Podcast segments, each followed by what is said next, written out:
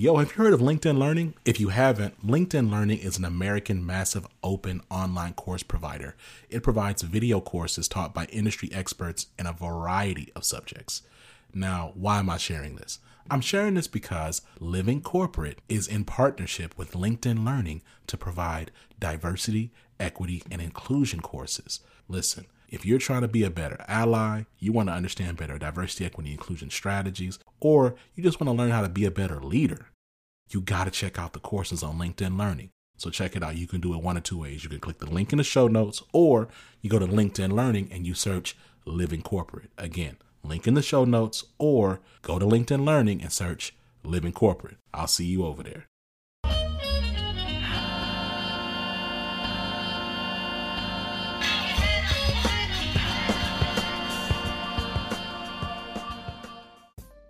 Hey, yo, y'all gotta wake up. wake up. I get your attention. Did I get it?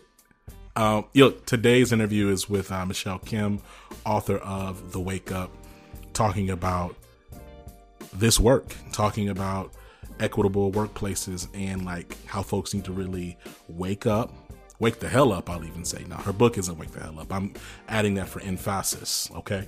Um, but no, really great conversation we had with her. I want y'all to check it out. Make sure you click the link in the show notes. Learn more about Michelle Kim, the incredible work she's doing. You know, I appreciate Michelle. I was just actually talking uh, to someone about memorable interviews that I've had. And of course, all of our interviews are incredible. What I appreciate about Michelle and a few other people, like in the the years of doing living corporate, is sometimes you have these interviews where you just feel warm you know, you feel like the conversation it, it's it's therapy for you. If you feel a certain level of gentleness, like you're being taken care of, like in while you're having the conversation, which is like a unique thing. I, I'm I imagine that other interviewers can relate to what I'm saying. Sometimes like this work can be really draining and um, and laborious, just emotionally and mentally and spiritually. And so it's it's great when you can talk to people and in the conversation feel refreshed. I recall specifically after this interview, I walked away feeling much more refreshed. And so I want to thank Michelle just for her spirit, for her attitude, um, and just for her work and, and all of the contribution that she makes both um, on stage and behind the scenes. So before we listen to Michelle, you know what we got to do, unless you're a first time listener. If you're first time listener, welcome. We get first time listeners every week. You know what I'm saying? Shout out to y'all. Um, for the first time listeners, this is where we tap in with Tristan. Tristan Layfield is a career coach and resume consultant. Um, he does incredible work. Make sure if you haven't already um, clicked in and tapped in with Tristan, learned about his content, learned about his services, that you do that. Tristan is a subject matter expert when it comes to career management and resume writing. Okay. So, with that being said, we're going to tap into his segment and then we're going to get to our conversation with Michelle. See you soon.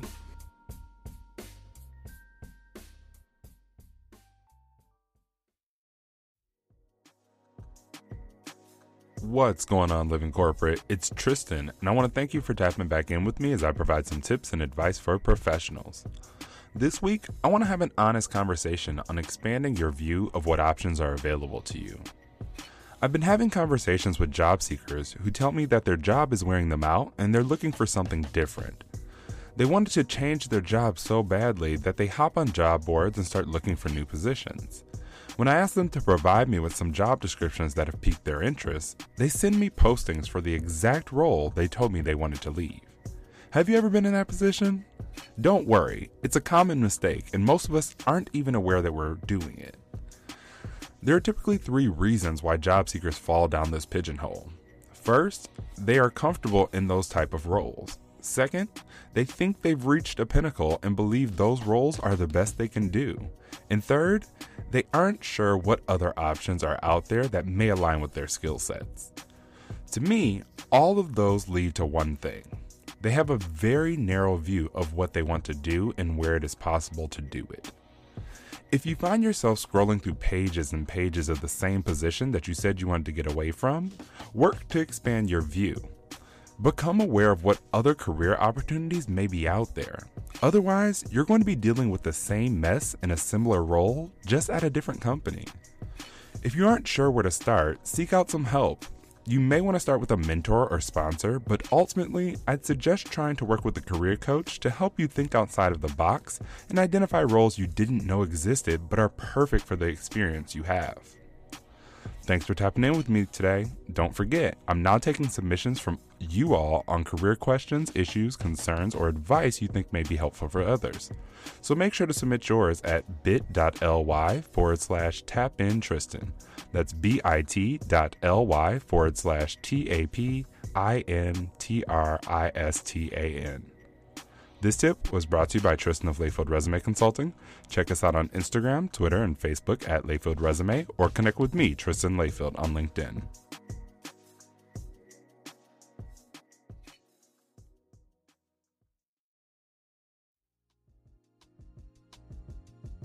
Michelle, welcome to the show. Welcome back. Thank you for having me back. Listen, you know, you've been all around, right? Like you got your book launch, um, you know, you've been, of course, you've been talking DEI for a while. Uh, you're the CEO, founder of Awaken.co. Um, how are you? Oh, that's a heavy question these days. I'm all we rescheduled. Yeah, we rescheduled a few times. You know, mm-hmm. with the with the war, um, with the Atlanta um, shootings anniversary, and the anti-Asian violence that's been um, you know on the rise again. And i've also had some personal um, health issues so i appreciate the flexibility.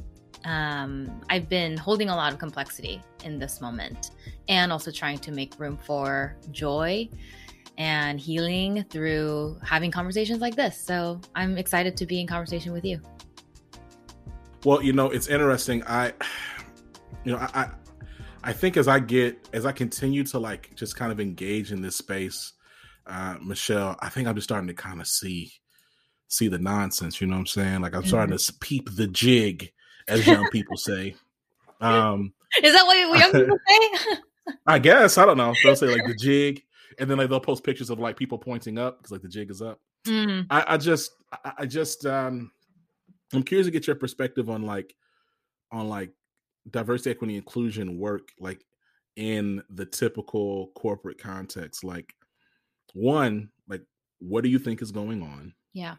And then two, like, what is awakened? What are you doing that is different than that? Yeah, yeah. Well, the whole reason why I co founded Awaken was because of what I saw happening in the corporate space around DEI that felt so whitewashed, white led, white centered and diluted from the work of social justice. Um, you know, I started my work really in grassroots organizing when I was a youth activist, when I was in the queer and trans people of color um, activism space. That's really the start of my DEI journey, if you will. Um, and then when I found my way into corporate America and saw how DEI was being talked about and you know executed on, it really uh, caused a lot of cognitive dissonance for me in terms of comparing the real sort of um, systemic oppression that we're addressing and working on in the grassroots organizing world versus what folks were talking about and packaging as you know equity work um, but really that was diluted and so disconnected from the roots of social justice that felt really harmful and violent so, you know, starting Awaken for me was my way of bridging that gap and ensuring that when we're talking about DEI, let's talk about it as if it's an extension of social justice work and that we don't forget the core messages or dilute it or whitewash it, um, but make it still accessible enough that people can still interact with it, grapple with it in the corporate setting. Um, and, uh, you know, the book is sort of the culmination of some of the lessons learned and the stories that I've shared um, in it are my lived experiences, both as a queer woman of color, but also as somebody who's navigated so many different spaces, including the grassroots world, but also corporate America, consulting, and having spent, you know, numerous years in the tech landscape doing this work. You know, it's interesting because you, you talk a bit about social justice you use the word social justice several times. Like how do you how do you combat or respond to like just how um, white narratives are now leveraging that language in a, in a as a pejorative right? So like what is like what does that what does that mean when you say social yeah. justice and dei work? You know, I just I feel immense frustration seeing how words that come from the social justice world get co-opted and get exploited and used um, in such a way that it gets so diluted and far from the original intent of the word. Like things like allyship, I feel has become so diluted to a point where now people are kind of making fun of the word um, in some spaces. And so for me, I feel like when I talk about social justice, it's defined to me by a set of principles. Um, like I talk about in the book, the importance of the principle of centering the most marginalized communities at all times when we're thinking about creating processes, policies, um, or doing any type of movement work in or outside of the workplace. That when we are working from a place of centering the most marginalized people and their voices, their needs, and their um, uh, humanity and healing, that should be the core of how we do this work. And that is a principle of social justice, in my opinion um, versus when we just look at this work as an extracurricular activity, like most companies do, in terms of when they see and think about DEI work, um, and they look at this from a, a sort of very theoretical, academic, intellectualized best practices lens i feel like some of those principles get really lost and and misconstrued to a point where dei work now is looked at as a marketing ploy versus the real work that gets to address the systems of oppression that we're trying to dismantle. It's so scary, like to your point, like because what I'm noticing is even you know you we were just talking offline. So like living corporate, really like we've had partnerships with Pfizer and LiveRamp. Shout out mm-hmm. LiveRamp. What's up, Cam? What's up? Blah blah blah.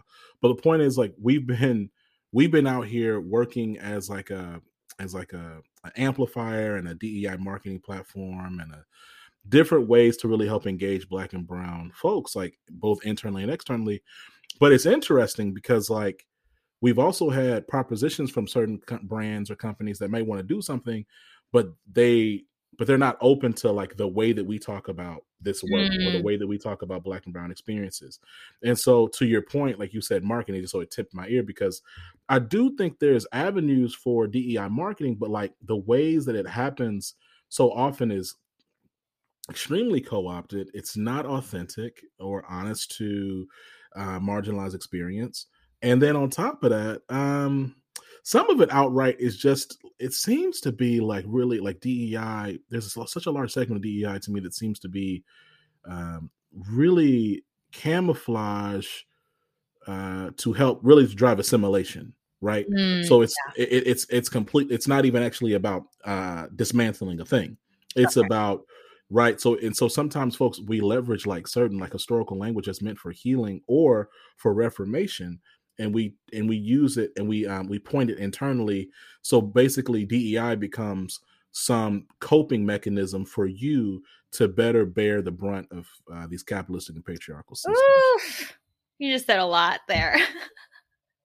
but I agree. I agree. And I think sometimes it gets really um complex to discern that, right? And to really draw the line. I mean, I talk about how representation in and of itself is such a tricky subject for us to navigate because on the one hand we celebrate different representation of community marginalized communities in positions of power or whatever um, but that doesn't necessarily translate to changing the pattern of oppression right? We can we see sometimes people who look like us um, replicating the same levels of harm and types of oppression in different systems that they're a part of.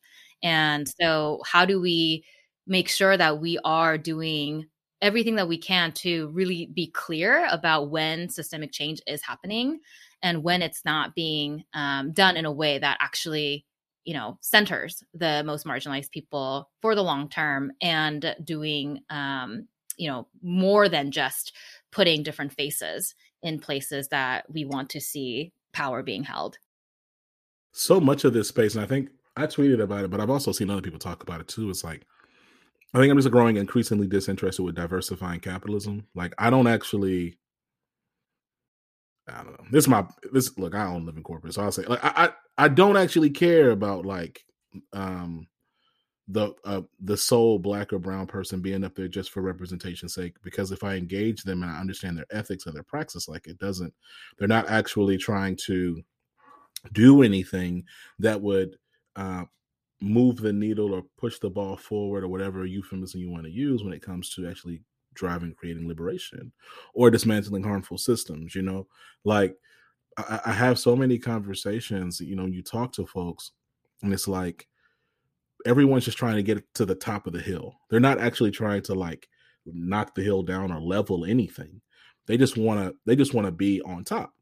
Um you know, and I I guess like as I as I as I think about that and like this work in this space like I'm curious like you talked like last time you were on we talked about like even the term people of color and BIPOC and all those different things. And I recall you gave some fairly thoughtful answers as it pertains to, um, you know, East Asian representation in the people of color framework. Like, I'd love to like kind of hear you expand more upon that in terms of like one, the term itself, and then and then two, like, um, um, where East Asian identity kind of comes into play. I, I, think it's really complex. I don't believe that I have the the range to engage it thoughtfully, and so I'd love just to hear you talk more about it. Then I might ask a couple follow. Yeah, absolutely. And you know, before we get there, I think something that you just said um, around you know diversifying capitalism and not being interested in having you know people climbing the hill for the sole purpose of just individual success. Um, and I think also the disappointment that comes from people who are part of marginalized identities um, not doing more than just representing and being the token um, th- and not doing more to actually dismantle the systems. And I, I think it's such a common um, sense of disappointment that I hear from so many people, and I've had struggled I've I've struggled with myself when I've worked with people in positions of power who you know occupy different marginalized identities and yet they are not only upholders of systems of oppression but they are um, you know active participants in it in continuing it. And i think the tricky part and the complexity comes in when we start to check ourselves with the kind of pressure that we put on marginalized people to do more than just do their job and to exist that we wouldn't expect from white people right and mm-hmm. so when we start to be like i have to check my own disappointment in me wanting more from people of color and women and you know differently marginalized people in positions of power and just appreciating like can we have a when we get to a place where we can just appreciate people doing and living and existing in their own right without having to shoulder disproportionate amount of burden to do mm-hmm. more to dismantle systems of oppression. I think that is the type of place that I would like for us to get to, that we're not there yet. Um, because I think oftentimes a critique gets so, so harsh and rushed when it comes to people of color in positions of power who are who did mm-hmm. not sign up for um, DEI positions, right? Right. Um, True. Fair and i think there is ample amount of uh, critique that we can we can you know have around internalized oppression of folks in different positions of power and how they're wielding the power right? So i think this i'm what i'm wanting is sort of not the disproportionate amount of burden being placed on marginalized people um, in positions where they are you know um, not being yeah No, that's fair. That's tough. Like it's it's it's tough. It's frustrating to hear, but you're not wrong in that. Like, and I think the other piece is that like you know, we're all being subject to this exploitative system. That's right. Right. Um, that's folk. That's really built on scarcity, a scarcity mindset. It's built on, of course, capitalism, patriarchy, white supremacy. It's built on harm, and so we're all really kind of doing the best we can to survive in the ways that we can. And so you know, I, I temper my critique with like some level of like, I I would say hopefully empathy, because like we do like I, I don't want to shame anybody for how they how they survive as long as they're not surviving at my at the expense of my humanity.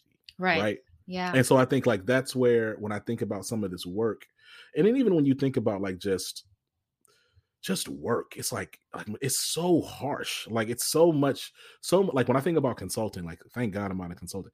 It's but it's like corporate America on like like times a thousand. Like it's very much it's like your typical, but it's like everything sped up to like 40, 50. Everything is just very harsh and fast. It's about you working 20 hours.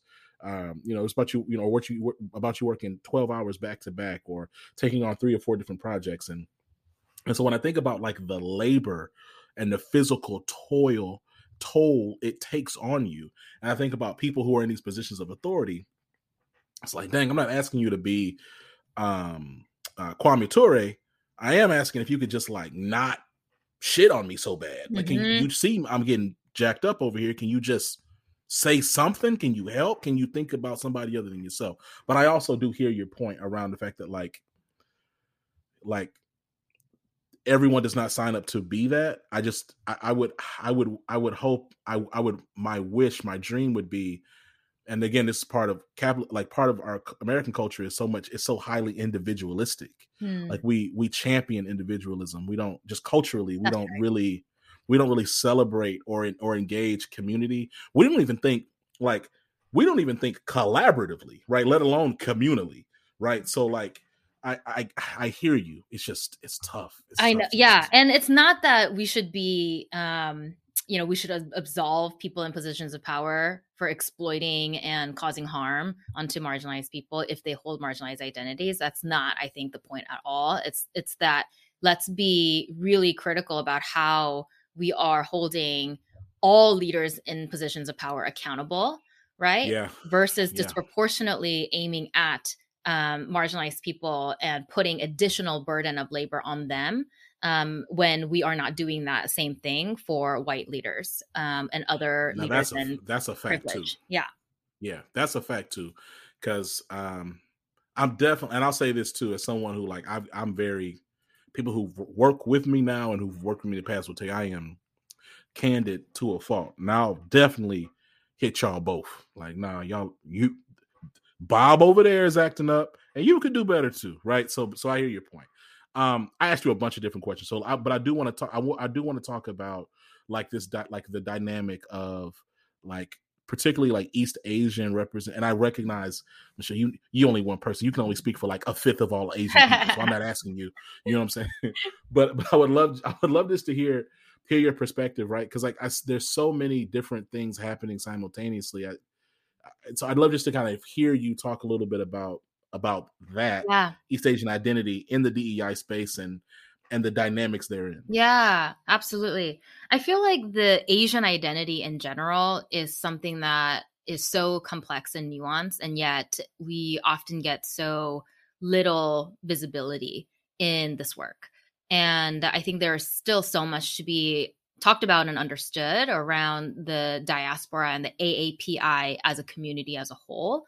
Um, and to your point, you know, I I talk a lot about um, the need for us to start disaggregating the data and understanding the specific terminology, right? So let's not um, talk about East Asian issues only when we are celebrating AAPI Heritage Month, right? And within the Asian American umbrella, there are so many different ethnicities. There's East Asian identity, South Asians, Southeast Asians. Um, so there's so many different identities and stories that get um, flattened, and we become a monolith so easily in the eyes of you know DEI folks doing this work without paying attention to those um, details. Um, and in terms of, you know, understanding the Asian, East Asian experiences in the workplace, I mean, I can really only speak for my own experience and my journey to understanding how and where I fit in in the conversation around social justice and diversity, equity, and inclusion. Because for so long and for so many people, the conversation has been black and white, and any sort of other identities that fall um, in between get lost in the shuffle. Um, and I think that when the anti Asian violence started really erupting, um, I was in conversation with many organizations that didn't even have a plan or strategy around you know empowering their asian employees and i think that was a, a wake up call for a lot of folks in how they're approaching their racial justice work and why um, why it is that asians and particularly east asians are so often categorized as a model minority right who do not experience the types of oppression that other uh, communities of color experience because of this false myth that Asians are doing fine. They are they have it better than the rest. Um, and I think there's also also some portions of our community that have a lot of internalized oppression around that and who have not been politicized, who have not felt the the desire, the need, or the um, the capacity to engage in these conversations who are just starting to join the fold in demanding you know more visibility and more action towards their empowerment. Yeah and it's interesting because like so i guess my my couple follow-up questions are like what does it look like to one hold on let me back up before i ask that question you said something earlier about like DEI really just being very binary, black and white, right? Um, men, women, black, white, mm-hmm. straight, gay, maybe sometimes they don't really yeah. do that a lot, but sometimes. Um, Bi erasure is real. Biphobia is right. real. Yep. Right. And so, you know, like, do you think like the lack of just like intersectional practice or analysis um is is it incompetence is it laziness? Is it both? Is it ignorance? It's hard for me. This yeah, yeah. Look, it's it's 2022, right? So I'm, you know, you know, I we shoot it straight over here. No pun intended. Uh, I am. you know what I mean? Okay, okay. So, but my point, we shoot it. We're keeping it honest. It's 2022. I feel like we know that like gay, like queer black people exist. That like that women who are also black or brown exist. That like disabled East Asians exist. Like, but I don't. But we're not. We're not. There. We're we still aren't really um communicating that, and our mm-hmm. like our messaging isn't intersectional. So I'm curious, like, why do you think we're still not being intersectional in our in our engagement of this space and this work? On, um, po- on popular in the popular in the mainstream. Yeah, I think. Well, a couple of things. I think there is definitely you know ignorance and I think it's important for us to kind of trace that ignorance back to how our systems manufacture very intentionally that ignorance in the masses. That we don't teach these things in school, right? When we think about the invisibility of Asian Americans in our history, we're not taught the vast majority of our historical um, facts and stories and our activism in school. We don't talk about it. So, in part, I think it's a deliberate way of maintaining that ignorance as a society, um, which makes it a lot more difficult for us to move the needle on these conversations. Uh, second reason why I think that sometimes we lack the intersectional analysis is because still, I think so many folks think of these issues as being siloed and separate. Um, I hear this very often when I was um, you know, in the midst of all the anti-Asian violence that was happening, I started posting about um, challenging anti-black racism as a part of that work, and also the importance of um, moving in solidarity with the Black Lives Matter movement. And the messages that I received included disappointment and hurt and worries about, you know, are we yet again um, putting aside our issues to show up for other communities? What about us? you know how could you show up for these communities at, at a time when you know all of us are in so much suffering and that broke my heart in part because one there was so much trauma in my community that was being processed without a lot of guidance. And two because that showed me how our community was still talking about and thinking about our issue as being separate from anti-black racism and black lives matter movement so the important thing is for me to then connect the dots and tell my folks that I'm not showing up for the Black Lives Matter march because I have black friends. I'm showing up also because I know the forces that are oppressing you is oppressing my people. So when I show up for black people, it's not just because I care about black people as friends and, you know, as a good person. It's also because I know that our liberation is tied together. Because I know if I dismantle white supremacy that's oppressing black folks, then I'm also fighting for my people at the same time. But I don't think people are drawing those connections. And I don't think people think about, you know, within the Asian community, there are black people, there are black Asians there within the Asian community, there are queer people. So if we're not intersectional, we're also not serving our community because there are queer trans people in our community. There are undocumented people in our community. There are imprisoned people, incarcerated people in our community, right? So the more people can tie these uh, loose ends and really connect the dots to see that all of our issues, all of our struggles are so inextricably tied and connected to one another's that there is really, as Audre Lorde said, there is no single issue struggle because we don't live single issue lives. So I think that's really at the crux of it. You know, it's always refreshing uh, to talk to you. You know, as as I think about um, as I think about like the next phase of this journey, I can't help but think about Gen Z. They're continuing to come into the workforce. They're my siblings. They're my cousins. Um, I, I just I don't know if organizations are prepared. They like, they're hardly never, they're hardly prepared to deal with millennials. So exactly. I know that they never were. Yeah, and they I don't know. I don't think they are. like, am I wrong? I mean, you know, it seems as if not. It seems as if they're going to be like the most like diverse, probably politically aware and engaged um, technologically savvy, if not necessarily technically savvy, but te- understanding technology group that's ever really come into the workforce in mass. I mean, what what thoughts are or, or what perspective what thoughts do you have about executive leaders as they get ready to receive this new class of workers? You know, my advice to people in positions of power, especially executive leaders, have always been get out of their way. get out of the way and cede some power, right? I think that's some some of the d- most difficult conversations that I had with leaders is talking about what they're willing to give up to do the work that they say they are committed to doing. I'm not putting words into people's mouths. I am not in the business of trying to change people's minds. I'm not in the business of trying to get people who don't care to care right? My job is to hold up the mirror and show people when they're out of integrity with what they're saying. My job is to show people that, hey, you said you have commitments around these things and you have these values. And in order for you to be in alignment with those values, this is the conversation we need to have. And part of that is understanding what they need to give up, what they're willing to forego, whether it's time, resources, power, reputation, whatever, what what have you.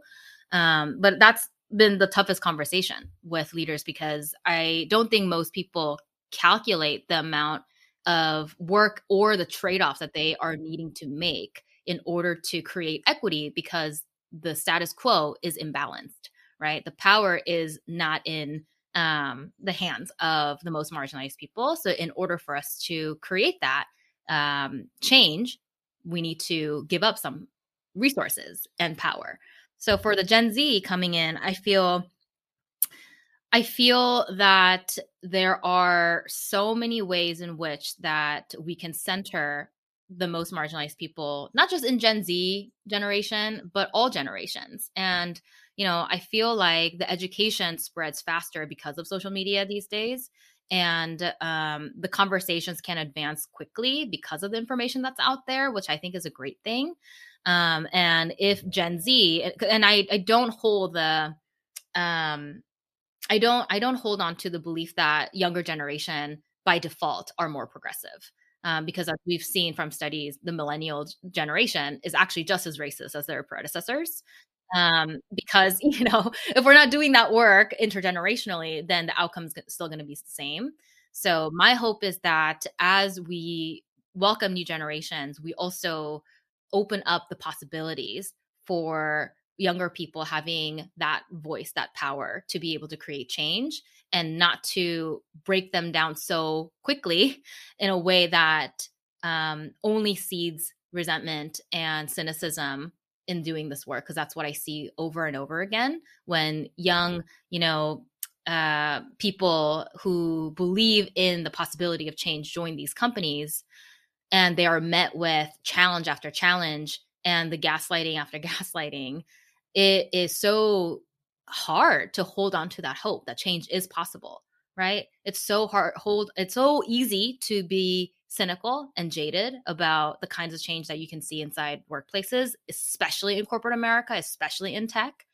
And what i want to what i really want our young people to feel is that sense of encouragement the sense of community the sense of intergenerational support and solidarity so that they can hold on to that hope and not be written off as being idealist who doesn't know anything and and have their hope be written off as naivete because that's so often what this world does to us. So i just want to encourage our young people to hold on to that hope and be that idealist be called naive because i believe that change is possible if we can all be willing to move forward together. Come on michelle. Um so you know it's interesting I got a couple more things because um, recently I said something and you responded and said the lack of quality control in this space is ridiculous. Talk about what you mean when you say lack of quality control. Oh, so specifically in the DEI space, I think we've observed as a discipline a lot of newcomers who are excited about this work which I think in and of itself is a good thing. I think since the 2020, um, the murder of George Floyd and the Black Lives Matter movement, I really energized people from all walks of life to want to join in this movement towards social justice. And I also see that enthusiasm and desire to do something being um, carried out without the intentionality and the thoughtfulness um, on multiple parties' part. So a lot of people are entering this work without the necessary foundation and grounding of what it is that they're really fighting for. Um, and I think a lot of companies are taking that also opportunity to be very performative in their work and are quick to hire people without vetting um, what it, what it is that they're trying to achieve, um, or without really thinking through their why and without really thinking through their um, overall goal. So with the the growing um, number of people who are doing DEI work as their profession without a lot of training, without a lot of you know grounding or values that are being guided by social justice, mixed with very sort of opportunistic companies that are quick to throw money at people to just check off a list of uh, to dos and say that they've done something without having changed anything in a fundamental way that mix become really disorienting um, in order for us to actually create sustainable and meaningful change that's aligned to the values of the movement as a whole so that's what I mean by lack of quality control. People don't know how to vet people, um, and uh, you know I think that's also a big problem. Is that people who are hiring consultants, people who are hiring DEI people internally, don't have a good sense of how to evaluate people's competencies, right? Um, and this is I've I've heard some horror stories about how DEI trainings have gone, you know, very very wrong because the facilitator simply did not have the the competency to hold such nuanced, complex conversations that end up creating a lot of ripple effects of harm that's difficult to undo. Um, and that ends up causing a lot of, you know, jadedness and cynicism on the part of marginalized employees who are watching this just burn.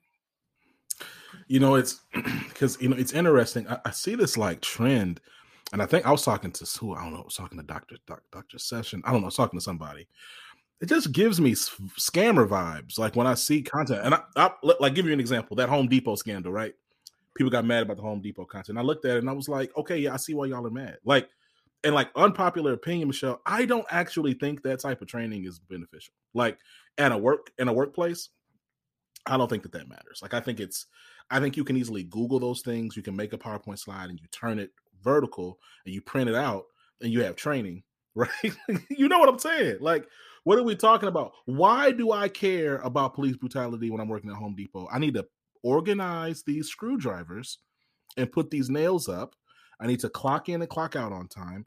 Like it's just easy to just go intersectionality, police brutality, misogyny, racism, and then like put them in a blender and then throw up on a piece of paper and then ask people to sign something and then maybe make some commitments and then you leave and you and you and you've netted twenty thousand dollars in like 30 minutes. And it's like, if not more, you know, because I I I hear I hear the numbers. I know what folks charging out here. All right. So, but my point is, it's like, it's like it's so much like one one like it's it's that that type of work like i and i'm not saying that like knowing about those things are are not valuable because they do have value they don't ha- they, they don't have immediate impact and value in like a nine to five job that like unless like now if you're an academic or you're i don't know but like so much more so so much more what i would appreciate is someone doing a true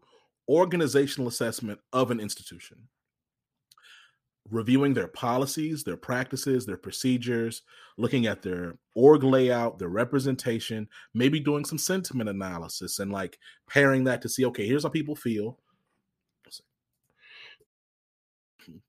Here's how people feel. Here are the demographics of those feelings. We know that Gen X black women in this department feel like this compared to white women like this. Here's what here's how much you're getting paid, blah, blah, blah. So a true blue org assessment.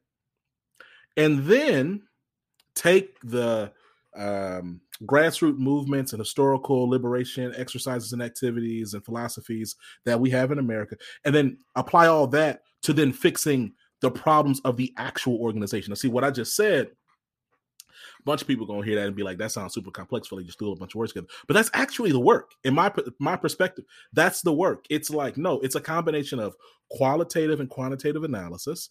It's a combination and leadership coaching and development, change management, it, and uh, it's it's a it, uh, coaching.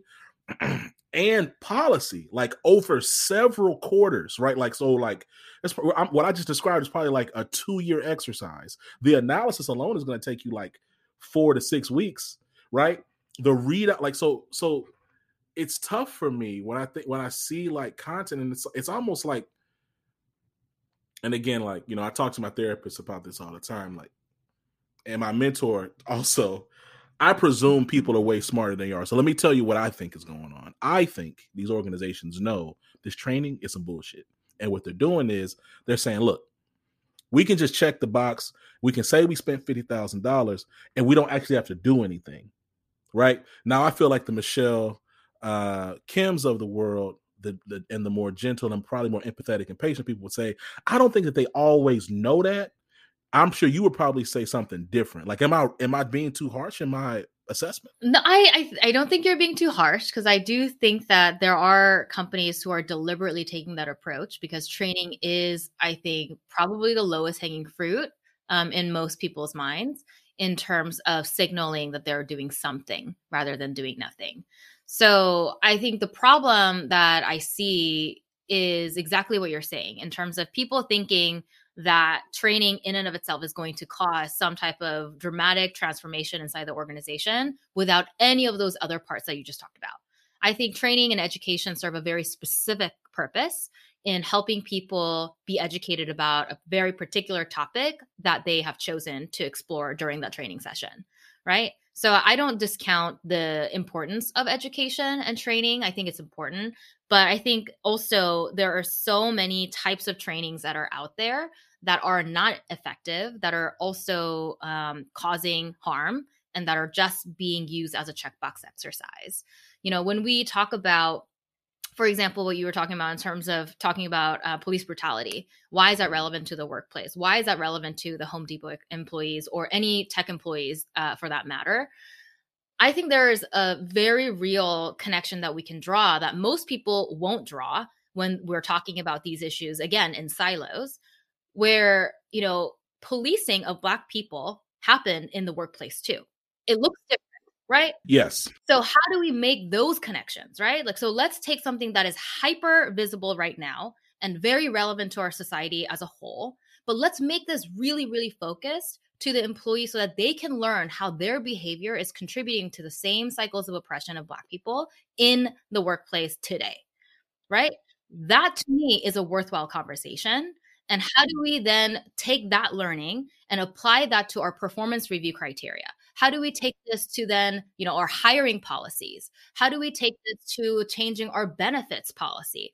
So that's the holistic picture of how the work should be happening, not just, you know, let's do a very bland blanket one hour lunch and learn conversation around unconscious bias.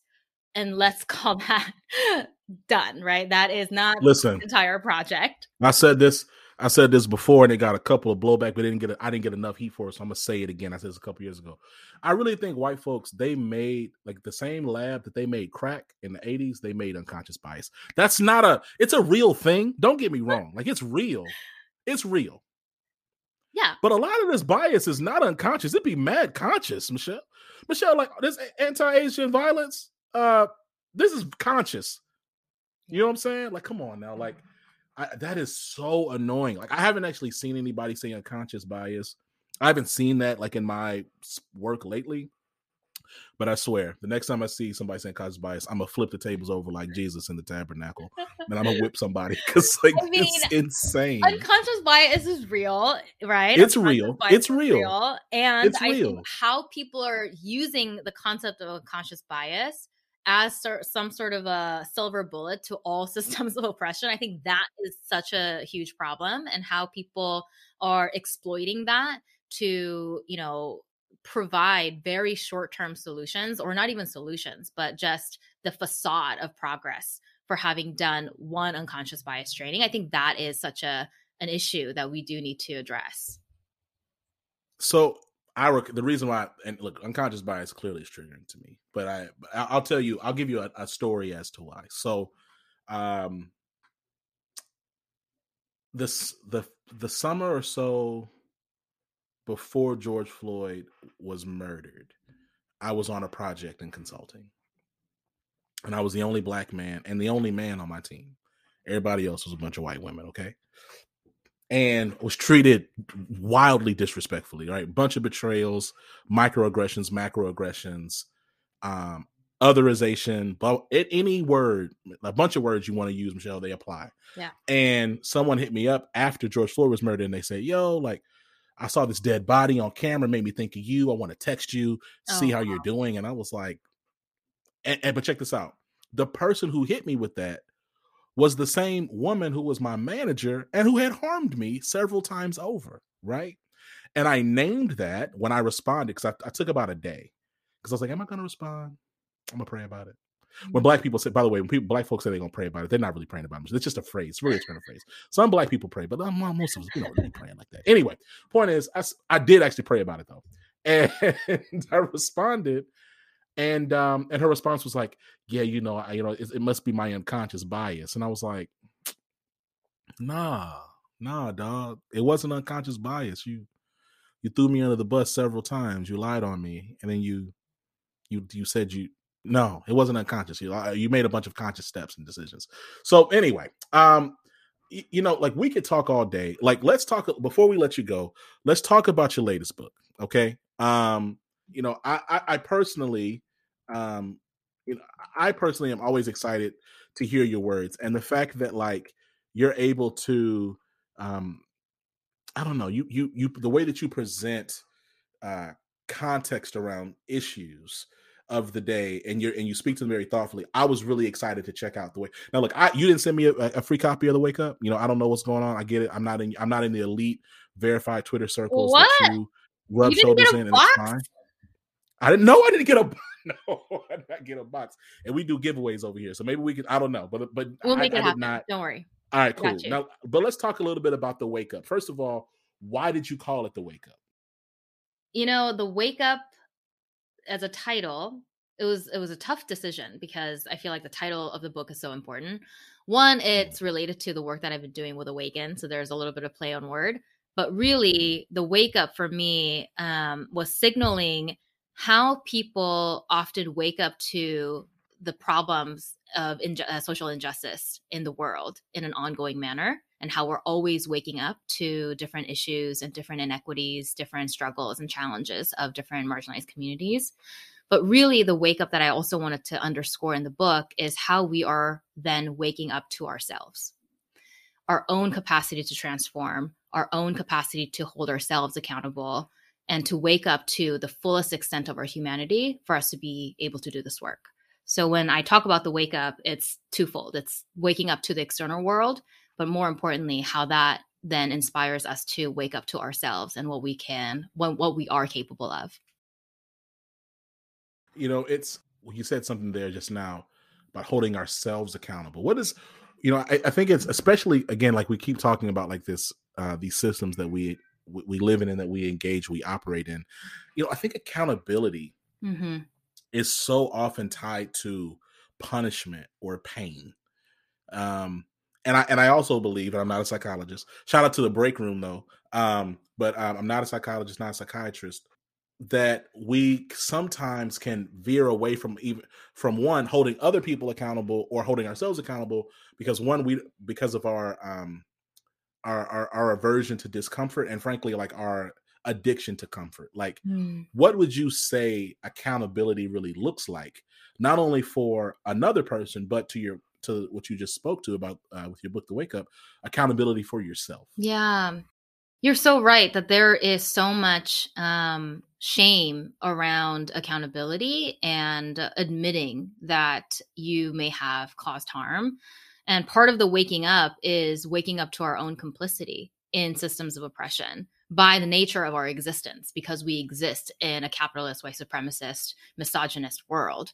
Um, so if we're not really conscious about and intentional about waking up to how we are perpetuating those systems of oppression, um, we're going to be complicit in oppressing other people, whether we like it or not. And I think that's a really difficult thing for people to admit because we are living in a culture of punishment. And we know what happens to people who have caused harm or who are seen as racist, sexist, what have you, we exile them, we excommunicate, we punish them, we shame them. Um, and that is also the teachings of white supremacy culture. The way that we incarcerate people, the way that we criminalize people, we pathologize different marginalized communities historically. Um, all those behaviors are learned and taught, and we in, we enforce them systemically and institutionally. And so one of the biggest lessons that I've learned from studying from and learning from abolitionists and people who are doing incredibly radical work of transforming the justice system or the legal system um, and trying to abolish the prison system is this notion of how do we abolish not just the cops on the street, but the cops in our heads? And how do we make sure that we are instilling in ourselves the values of redemption, transformation, and healing and forgiveness, not for the sake of other people, but for our own humanity and for us to be able to reclaim the narrative that change is possible. I think that coupled with envisioning better futures, envisioning futures where all of us can be free and healed and be in collective joy and um, liberation. I think that is such a powerful vision for us to work towards in which we then become more gentle, more compassionate with ourselves when we make mistakes and we allow for us to exist in the gray zone.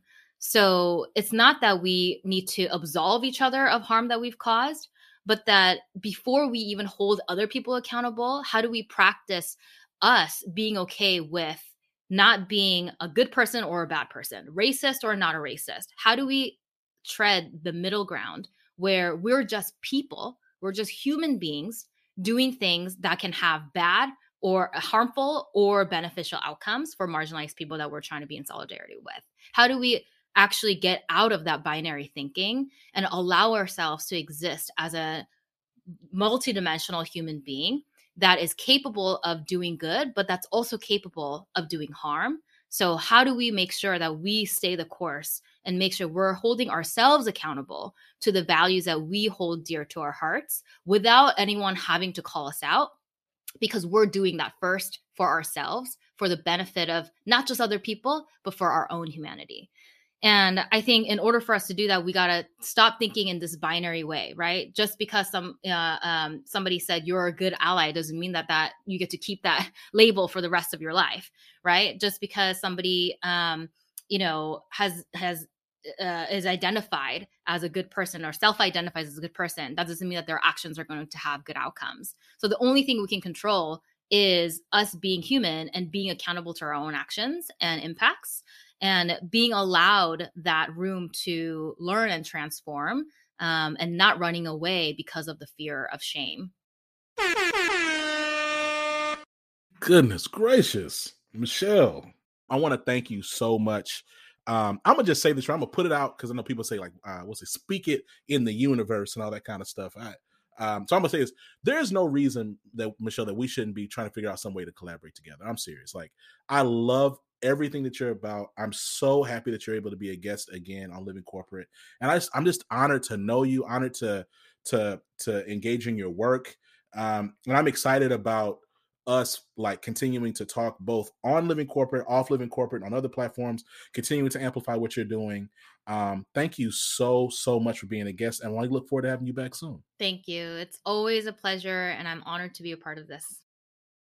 Awesome. We'll talk to you soon. Okay. Thank you. Peace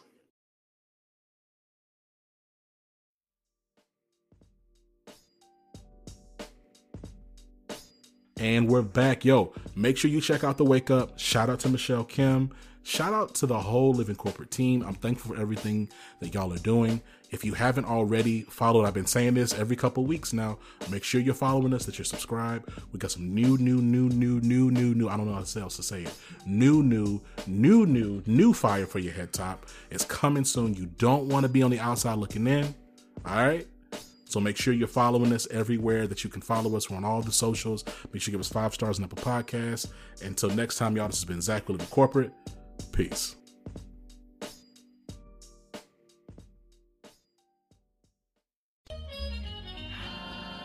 Living Corporate is a podcast by Living Corporate LLC. Our logo was designed by David Dawkins. Our theme music was produced by Ken Brown. Additional music production by Antoine Franklin for Musical Elevation. Post production is handled by Jeremy Jackson. Got a topic suggestion? Email us at livingcorporatepodcast at gmail.com. You can find us online on Twitter, Facebook, Instagram, and living-corporate.com. Thanks for listening. Stay tuned.